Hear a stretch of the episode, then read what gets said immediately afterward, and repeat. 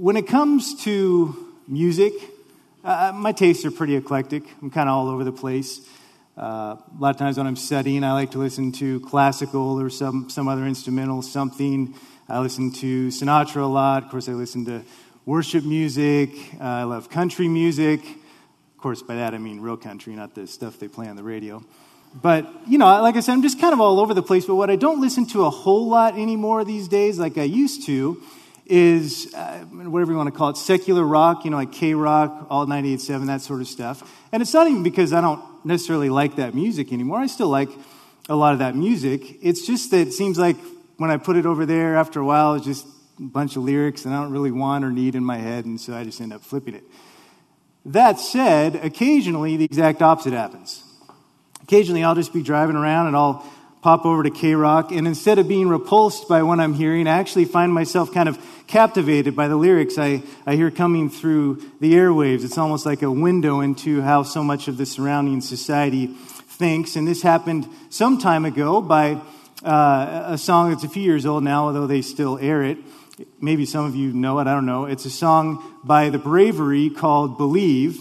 And I want to I wanna read some of the lyrics to you. It says, The faces all around me, they don't smile, they just crack, waiting for our ship to come, but our ship's not coming back. We do our time like pennies in a jar. What are we saving for? There's a smell of stale fear that's reeking from our skins, but the drinking never stops because the drinks absolve our sins. Interesting line. We sit and grow our roots into the floor, but what are we waiting for? And now here's the chorus. so give me something to believe because I'm living just to breathe and I need something more to keep on breathing for, so give me something to believe. And then skipping to the last verse, it says, I'm hiding from some beast, but the beast was always here, watching without eyes, because the beast is just my fear that I'm just nothing. And now it's just what I've become. What am I waiting for? It's already done.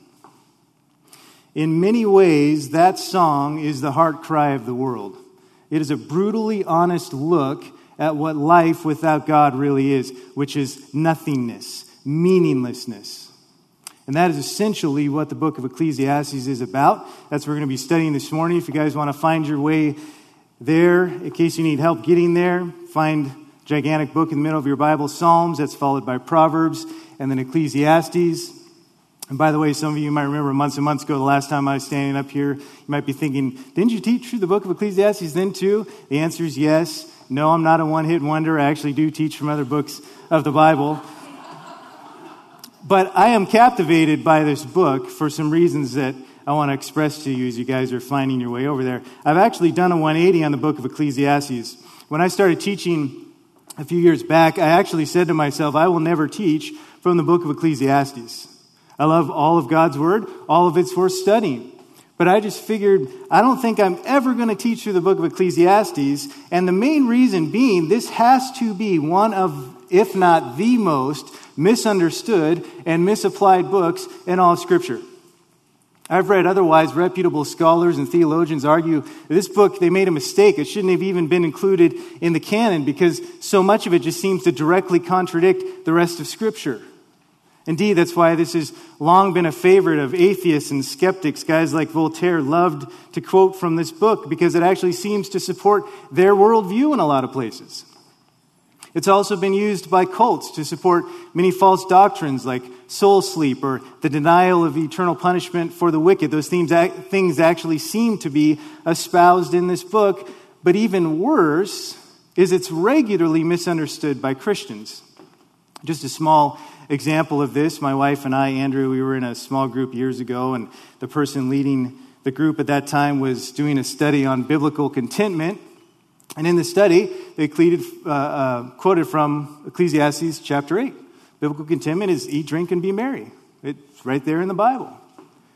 So, because of all of that, I just figured that's just too much of an uphill battle to climb. There's 65 other books to teach through that would be of more value. But when I finally did end up teaching through it a couple years back, what I came to realize is this book has one of the most profound messages in all of Scripture for our age. And of course, this book is appropriate for every age. This is God's eternal, inerrant word, but maybe especially for ours, and I pray that studying these first few verses this morning will be beneficial for us.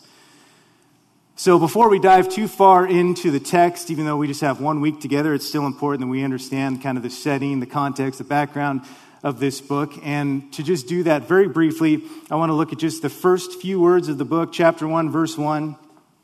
And by the way, I'll be reading from the NASB this morning. It begins saying, The words of the preacher, the son of David, king in Jerusalem. And so, with that, I just want to look at who the writer of this book is because it's going to give us some insight into what's going to transpire. So, we see there the writer, the preacher, is Solomon. For those who might not be familiar with Solomon, Israel's greatest king, David, was succeeded by his son Solomon, as verse 1 refers to. You can read all about Solomon's life in 1 Kings and 2 Chronicles, as well as in his own inspired writings in Scripture, Proverbs, the Song of Solomon. And so, because of that, we actually have a we know a great deal about Solomon's life as recorded in Scripture, and in that we find multiple references that fit him perfectly in this book, such as this book referring to his great wisdom. Remember, his wisdom was given by God, the wisest man ever to live. It refers to his great wealth. He's the wealthiest king in Israel's history, one of the wealthiest men ever to live. It refers to his building programs and, and other references. That to say, it seems that this book was written at the end of his life this is sort of a, an older man reflecting on his life, which places this writing somewhere around 930 BC. And that's absolutely fascinating to me because if you just kind of update some of the language in this book, it's as if it could have been written last week which really illustrates the ideas put forth in this book are not relegated to some specific time or culture, but rather they have spanned all cultures and the millennia. It's really amazing to see how God uses this unique book to speak directly to our hearts in this generation. So, with that brief background, let's get into it. Again, I'm going to start at the beginning of verse 1 again. The words of the preacher, the son of David, king in Jerusalem. Vanity of vanities, says the preacher. Vanity of vanities, all is vanity. What advantage does man have in all his work which he does under the sun? Now, in these first few verses, we find a key word and a key phrase that are absolutely vital to understanding not only what we're going to be studying this morning, but just the entirety of the book. And maybe some of you, like many others in studying this book on your own, have just kind of thought, what in the world is this book all about? I, I, don't get this. Well, hopefully, this will help you again, not only this morning, but just in your own personal studies, because if we miss this, we miss the entire point of the book, and we'll be in danger of misunderstanding and misapplying the message of this book, as so many have. So, first, the key word of this book is vanity. Some translations have meaningless. Uh, that occurs 37 times in this book. It occurs over and over and over. And although the word translated vanity is a good translation, it doesn't quite capture the full meaning for us. The Hebrew word really means a breath, a wind, a vapor. So its fuller meaning is something without real substance, value, permanence, significance, or meaning. That's a major theme throughout this book, as well as our study this morning. And the second thing we need to understand is the phrase in verse 3 under the sun. And again, this occurs 29 times. We come across this over and over in this book. And I would say this is the single most important key to understanding the book of Ecclesiastes. Under the sun is the perspective Solomon is giving us in this book. In other words, the preaching, the philosophy, the wisdom espoused in this book is confined to this earth. It's a collection of human, not divine wisdom. Of course, all of Scripture is breathed out by God, but God breathed this portion of Scripture out so that it would reflect human, not divine wisdom. So, what we find is Solomon trying to solve the greatest riddle, the riddle of the meaning and purpose of life, confined to the limits of his own mind and the temporal perspective of this earth, all that is under the sun. And so the constantly depressing conclusions that he comes to that seem to contradict other parts of Scripture are simply man's attempt to answer life's most important questions without the benefit of God's revelation. So if we can understand that, then this book makes a lot more sense, and we will understand why God included this book in the canon. Most importantly, we will understand the answers God gives man's most universally troubling question, troubling questions, which again is why this book is so relevant. So, with that understanding, the preacher wastes no time. There are no preliminaries whatsoever. He just dives right in, and it's not pretty. This is not uplifting in the slightest. I doubt anybody finds their life verses here, which, by the way, I'd say that's one of the really cool things about God's Word. The Bible doesn't shy away from the tough stuff, it doesn't try and duck the difficult issues.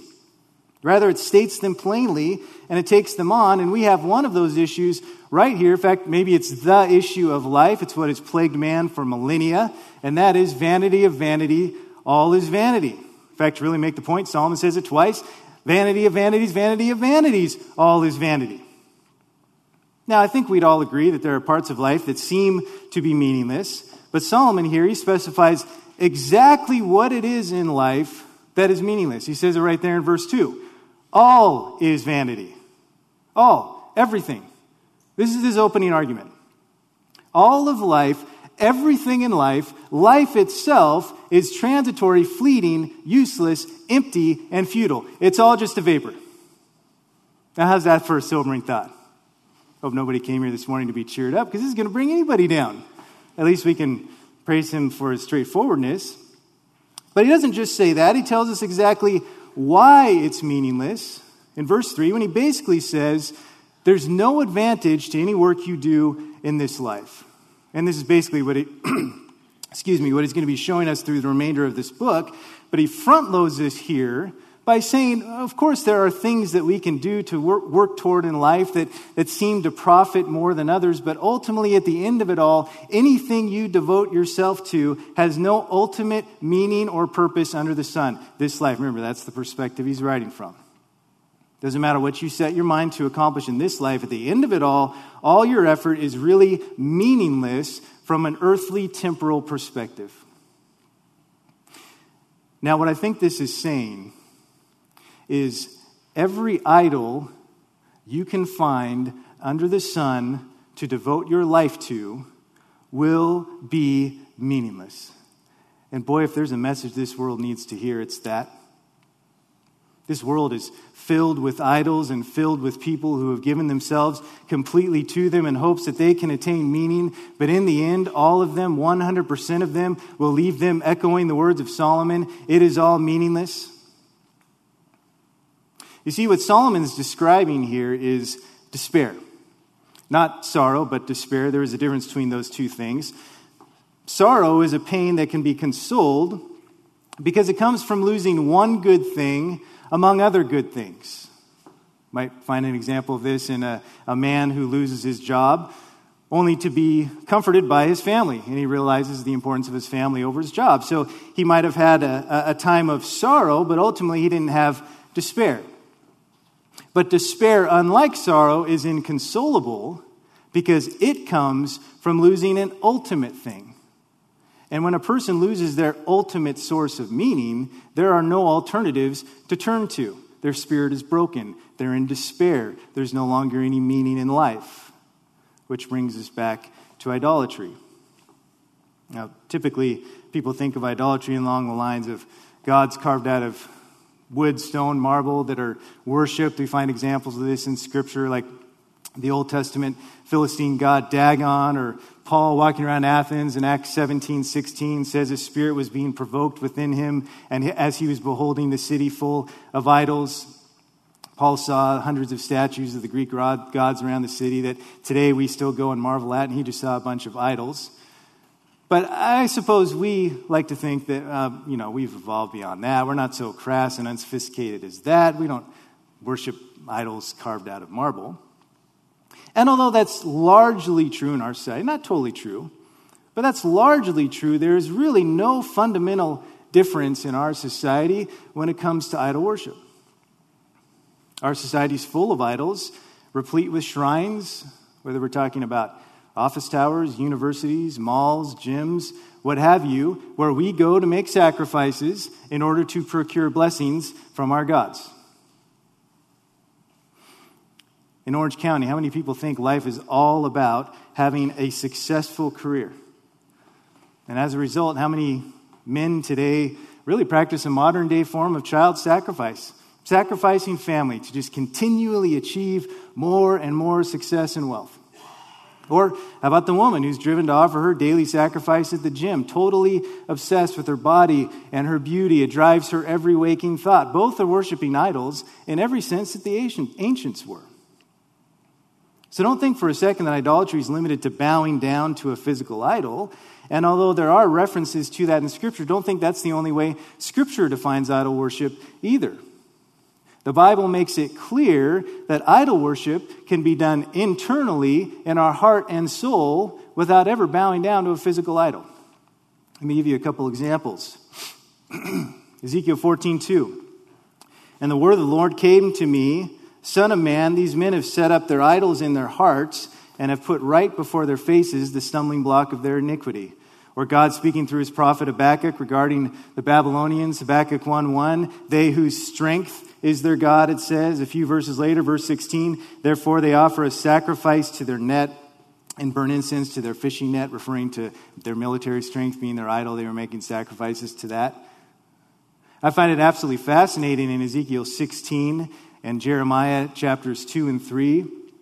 Israel's charged by, uh, with idolatry by God not because they were worshiping the false gods around them, but because they made treaties with Egypt and Assyria and relied on them for their security. God calls that idol worship.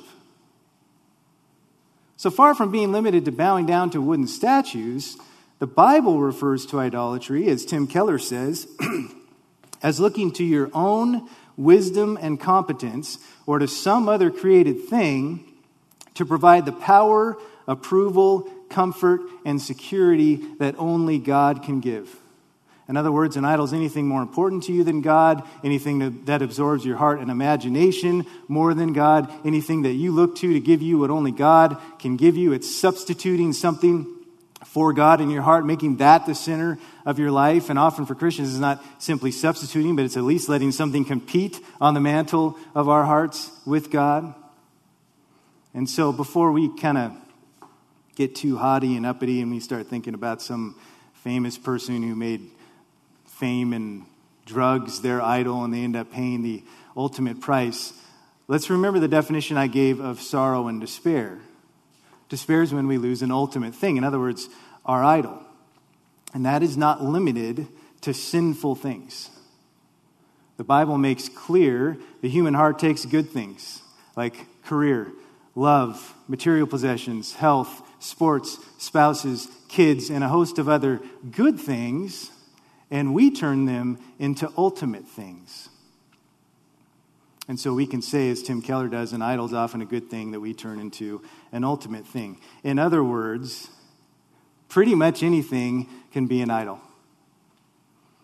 John Calvin, in his famous work, The Institutes, reflecting on the constant idolatry in Scripture and in the world, wrote some of the truest words ever when he said, The human mind is a perpetual forge of idols. That has been paraphrased to say, The human heart is an idol factory. And boy, is that the truth. We humans, even regenerate humans, we can take just about anything, even good things, gifts from God, ministry itself, and we can turn it into an idol. See, this is the premise of the preacher. This is what he's really getting at. It's as if he's saying in this book, life is full of idols. They're all over the place, and you can devote your entire life to them, but in the end, you'll find they're all meaningless vapors, every single one of them. Believe me, I've tried them all. I'll show you what I mean. If you hang with me long enough, I bet eventually I'll hit your idol, and I'll show you too that it's meaningless. And then he basically proceeds to do that for 12 chapters. So if I could, with some trepidation, I hesitate trying to give a summary definition of an entire book of the Bible, but if I could sum up the message of this book, it would probably be something pretty close to this. If we look to some created thing to give us the meaning, hope, and happiness that only God Himself can give, it will eventually fail to deliver, it will break your heart, and it will leave you in inconsolable despair. And please do not think that that's limited to just the unsaved. Now, this book, properly understood, is an apologetic of sorts for the skeptic. The truths we, we learn today and in this book certainly can help us in witnessing as we seek to get to the, the core issue of the human heart's rejection of the gospel. But this is an apologetics class this morning, and as far as I know, I'm not speaking to a room full of skeptics. I'm speaking to a room full largely of people who are saved by the true God. And that's why I was so careful not to just offer this five word definition of idolatry and then move on. Because if we take a little time to work through what Scripture says, a little bit fuller meaning, we understand what God really says about idolatry, and then we understand that we too, just as Israel who knew the one true God, we too, who know the one true God, can fall into idolatry. We can be just as guilty as follow, of following the idols of this world as the unsaved are. So let's not just approach this study this morning thinking, oh man, I wish so and so could hear this. if they need to hear it, great, pass it on. Excuse me. But let's also let God's word speak to us and identify any areas where we may have fallen into idol worship so that we can repent and purge these idols from our lives and give ourselves completely to the one true God. So, with that as our goal, let's continue. Before Solomon launches into his examples of specific idols in these first 11 verses, he expands the idea that they're all meaningless, vanity, by comparing them to the monotonous cycles of life. You think the work you do, the idol you live for, has value? The preacher asks in verse 3. Well, in verse 4, he says, A generation goes and a generation comes, but the earth remains forever. Talk about vapor. We think our lives and pursuits are so important. Well, the preacher reminds us that generation after generation comes and goes, but the earth's still here. I was confronted with this in a, in a pretty real way a little while back when our neighbor across the street rather suddenly died. It was weird. Literally, we saw him one day. The next morning, his wife came over to tell us that he had passed. One day he was there, the next day he was gone, but I looked out the window and his nice shiny truck was still sitting there on the street.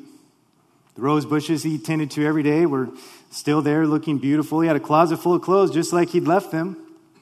And so I was kind of thinking about that, and I, you know, I said to Andrea, it's just, it's so weird how we're outlived by inanimate objects. It's pretty humbling, actually. We're going to come and go. Meanwhile, assuming Christ hasn't returned, San Bernardino Mountains, still going to be sitting out there. Catalina, still be sitting off the coast. We'll be long gone. They'll still be here as a testament to the vapor our lives really are. Psalm continues, verse 5. Also, the sun rises and the sun sets, and hastening to its place, it rises there again.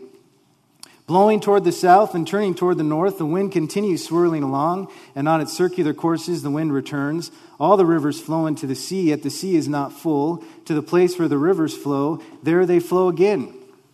Again, you think working for your idol has any advantage? Solomon says it doesn't. He says our work is like the cycles of nature. The sun rises and sets continually. The winds follow predictive patterns, but they never get anywhere. The rivers constantly flow into the sea, but the sea's never full. We're like the sun, he says, verse 5, who hastens to its place. That literally means it pants from exhaustion, all the while never reaching any fixed goal.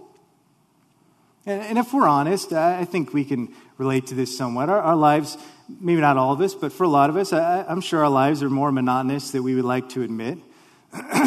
Again, I know this doesn't capture everybody, but for most of us, probably Monday through Friday, we probably wake up about the same time, read our Bible, work out, shower, eat breakfast, whatever our morning routine is. We probably do about the same thing.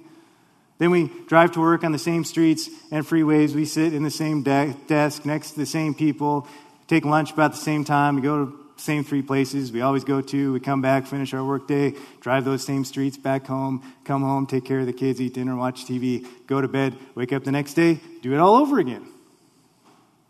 Life's a lot more like Bill Murray and Groundhog Day than a lot of us would probably like to admit. As Solomon points that out, he gives the conclusion of many who've looked honestly at this in verse 8. He says, All things are wearisome. Man is not able to tell it. The eye is not satisfied with seeing, nor is the ear filled with hearing. It's all wearisome, he says. And even when we try and break the monotony and futility of our lives with new pursuits and sensations, ultimately our eyes and ears are never satisfied. It's like a treadmill. It might raise our heart rate a bit, might make us a little sweaty, but ultimately we realize we haven't gotten, actually, I haven't gone anywhere. We haven't really had any ultimate satisfaction. We have a temporary satisfaction for sure. Kind of like when we get a new car.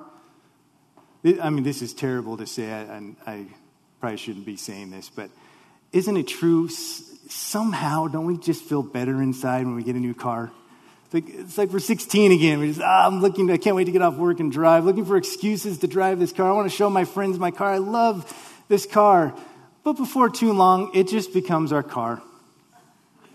That initial joy we had, it doesn't last. Pretty soon we realize I got to keep making that payment that comes every month. I got to keep putting gas in this car and maintaining it and washing it. And then it gets older and older. And pretty soon that car that we just had to have that gave us so much joy, we don't even want it anymore. We want this one. We don't want that one anymore. And see, so we're right back to where we started. And that's why the preacher says in verse 9, that which has been is that which will be, and that which has been done is that which will be done. So there's nothing new under the sun. Is there anything of which one might say, See this? It is new. Already it has existed for ages which were before us. There's a familiar line to us nothing new under the sun. It's hard for me to read that and not think about movies. I'm old enough now to see all those 80s cartoons I grew up watching now being made into movies A Team, Dukes of Hazzard, G.I. Joe, Transformers, all the comic book movies, and, and I love them. But, you know, they've been redone and redone. Spider Man made three movies with Tobey Maguire. Now they're redoing that with The Amazing Spider Man. Christopher Reeves was Superman when I was a kid. Then they had that guy in between that nobody knows. And now they're starting again with Dean Cavill. Same thing with Batman, that's been done a number of times. It's the same thing with history, really. Many students of history have come to the conclusion there's nothing new under the sun. Certainly, technologies change, fashion and trends come and go, but that really amounts to props on the stage of a play changing. In reality, many argue, hasn't history really kind of repeated itself over and over? The more people study history, the more they have come to that conclusion. In fact, I read a couple really interesting interviews uh, recently with the authors of the book The Fourth Turning. This is, book's been applauded in secular circles as visionary. The basic premise of this book, specific to American history, they've identified uh, four approximately 20 year cycles that just repeat themselves over and over. And it's absolutely fascinating to listen to them go through the entire history of America and kind of show how these four cycles have repeated themselves. Now, of course, as students of Scripture, we don't believe in Lion King history. We don't believe the circle of life just keeps repeating. We understand history is linear, that God has a beginning and an end plan with His working history according to His purposes. But again, from the perspective of this book, under the sun, there's a lot of truth to what Solomon is saying here. There doesn't seem to be a whole lot that's new under the sun. Everything we see, it's been done before. But there are always those who say, well, that may be true for a lot of people, but I'm not going to fall prey to that. I'm going to accomplish such great things that I am going to be remembered. And to that person, the preacher says in verse 11, there is no remembrance of earlier things, and also of the later things which will occur. There will be for them no remembrance among those who will come later still. So, to those who think they're so great that they're going to be remembered, Solomon says, Nah, you won't be. You'll be forgotten along with everybody else. I wonder how many of us can name our great great grandfather. Probably not too many, but maybe a handful. And I'm only talking about a few generations back. I'm not asking you to go back a thousand years. I'm just talking about a couple hundred years, if that. And even if somebody could pull a name out of a hat because they or somebody in their family put together a family tree, do you really know anything about them? You probably have name, birth date, death date, city died in. But do you know anything about them, who they were? Probably not. Yet, despite how quickly people are forgotten, studies show the number one thing adolescents want to be today is famous. Famous for what, you ask them? Doesn't matter, just famous. That's the most important idol to pursue for many. I think one of the best responses to that are those man on the street tests they do, interviews they do, where they ask people questions like, Who's James Buchanan? I always get a kick out of listening to that. I don't know, isn't he on NCIS? He's the 15th president of the United States. He was the president before Abraham Lincoln. This guy was the president of the United States. And within 150 years, he's remembered by almost no one aside from history buffs. Someone might say, yeah, but there are a lot of people we do remember, and that's true. But many of them are people like Alexander the Great or Genghis Khan, men, men remembered because they brutally subjugated people as they attempted to take over the world, which, by the way, they died and their successors couldn't hold on to their territory. So Solomon would probably, probably say, What was the point of all of that? And even those who aren't remembered for their evil, like Plato or Shakespeare, we're talking about very, very few of the billions of people who have lived on this earth. The vast majority of people who have ever been born came and went, and within a short amount of time, they were forgotten, even by their own families. You see, what we're being confronted with here is nihilism. It permeates this book and it permeates the lives of many people around us. Nihilism comes from the, the Latin root nihil, it's the word nothing, so literally means nothingism. It says there's no meaning in life, there's no objective basis for values, so you create your own values. Every belief, every considering of something true, it's necessarily false because there's simply no true world. Truth is whatever you want it to be. We're starting to hear that a lot more and more these days. And so, nihilism is often associated with extreme pessimism, radical skepticism. The famous German atheist Nietzsche, echoing this, said one interpretation of existence, referring to religion, has been overthrown. Remember, he was the guy who declared God was dead. But since it was held as the interpretation, it seems no meaning is left in existence. I credit Nietzsche for his intellectual honesty. You get rid of God, you get rid of meaning. And before you think that this is some of some sort of esoteric, no one I know really believes that this kind of sort of philosophy. The purposelessness of the universe has preoccupied artists, philosophers, and songwriters for generations, such as that bravery song I began with today. You don't have to open a philosophy book to come across this. You just have to flip on K Rock. Now that we've covered some territory, let me read that last verse from that bravery song again. I'm hiding from some beast, but the beast was always here, watching without eyes, because the beast is just my fear that I'm just nothing. Now it's just what I've become. What am I waiting for? It's already done. Well, thousands of years before the bravery or Nietzsche, the preacher wrote exactly that. Here's the reality we're being confronted with in this book. If you're looking for meaning in this life under the sun, if that's the extent of your horizon, the stuff of this world, yourself, your desires, in the end, you will be left with the reality that it's all meaningless. And even if you argue that your work allowed you to have a family and leave a legacy in your kids, Solomon throws the trump card in verse 11 and reminds you that even your own descendants are going to completely forget you within a few generations. Ultimately, there was no meaning to it, it was a vapor. Glad you came to church today. Boy Scout, thanks. Can't wait to wake up and go to work tomorrow. Well, like I said, that's one of the things that I love so much about God's Word because just as life isn't all rainbows and popsicles, either is God's Word.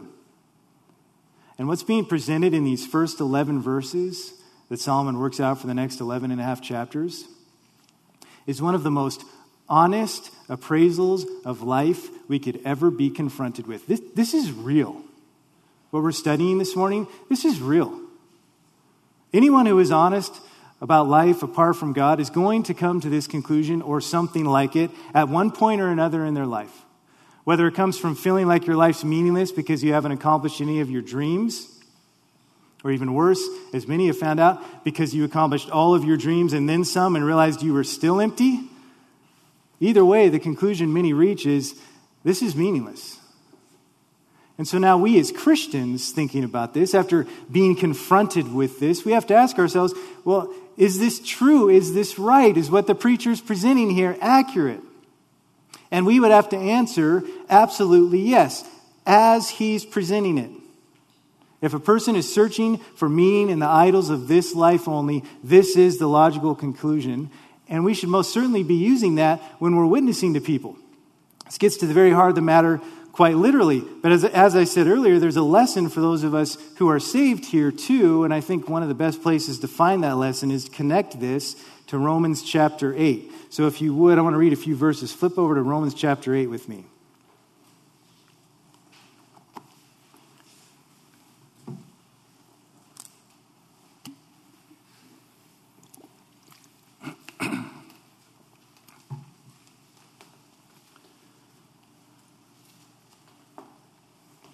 Romans chapter 8, beginning in verse 20.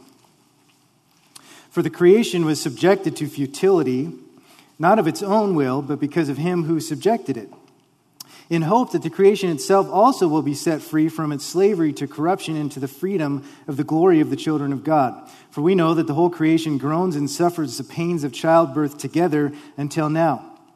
And not only this, but also we ourselves, having the first fruits of the Spirit, even we ourselves groan within ourselves, waiting eagerly for our adoption as sons, the redemption of our body. For in hope we have been saved, but hope that is seen is not hope. For why does one also hope for what he sees? But if we hope for what we do not see, with perseverance, we wait eagerly for it. Now, the Greek, of course, I'm sure everybody knows Ecclesiastes originally written in Hebrew, Romans originally written in Greek. So the Greek equivalent of the Hebrew word translated vanity in Ecclesiastes, we find here in Romans chapter 8, verse 20, translated futility. Same word. So, yes, the creation, as Solomon referenced, has been subjected to futility, to vanity. Even if you're saved, you have to admit you've been struck by the monotony of life at times. There's a lot of truth to what Solomon said. Our lives and surrounding nature often seems to be monotonous futility. So yes, there's very real truth to that, but there is no truth to the conclusion of nihilism. There's no truth to the conclusion that because what we can observe in this life seems to be futile, then it really is futile. Romans reminds us Creation is subject to futility not by randomly evolving forces of nature, but by God Himself. And not only that, it was su- subjected by Him as a result of our sinful rebellion against Him, our Creator. So, what the preacher wrote is real. We, along with creation, groan to be set free from the slavery of corruption, all the striving for the false idols of this world. That amounts to nothing short of slavery. The unsaved don't have that truth. We need to get it to them. But the question I have this morning is how can those of us who do have that truth still fix our gaze on the idols of this world? How can that be? As verse 24 says, if you're here and you're not a Christian, or maybe you're here and you claim to be a Christian, but practically speaking, you live your life in pursuit of the things of the world, on what is seen under the sun. You look and act like the world around you. All your goals, values, and priorities are exactly like the unsaved around you. Then, like the bravery, like Nietzsche, like Solomon, like so many in the surrounding world, you have no hope at all.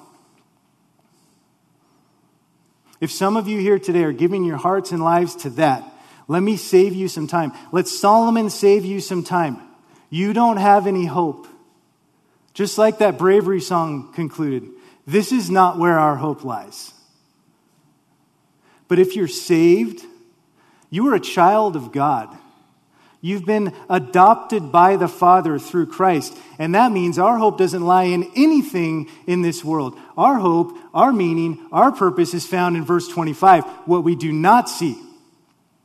It's only when we look beyond the horizon of this life, the exact opposite perspective of the book of Ecclesiastes, to God and his redemptive plan through Christ, the cross, and the resurrection, that is the only place that we find true hope. And that is the only thing that breaks the spell of the idols of this world the gospel of Jesus Christ.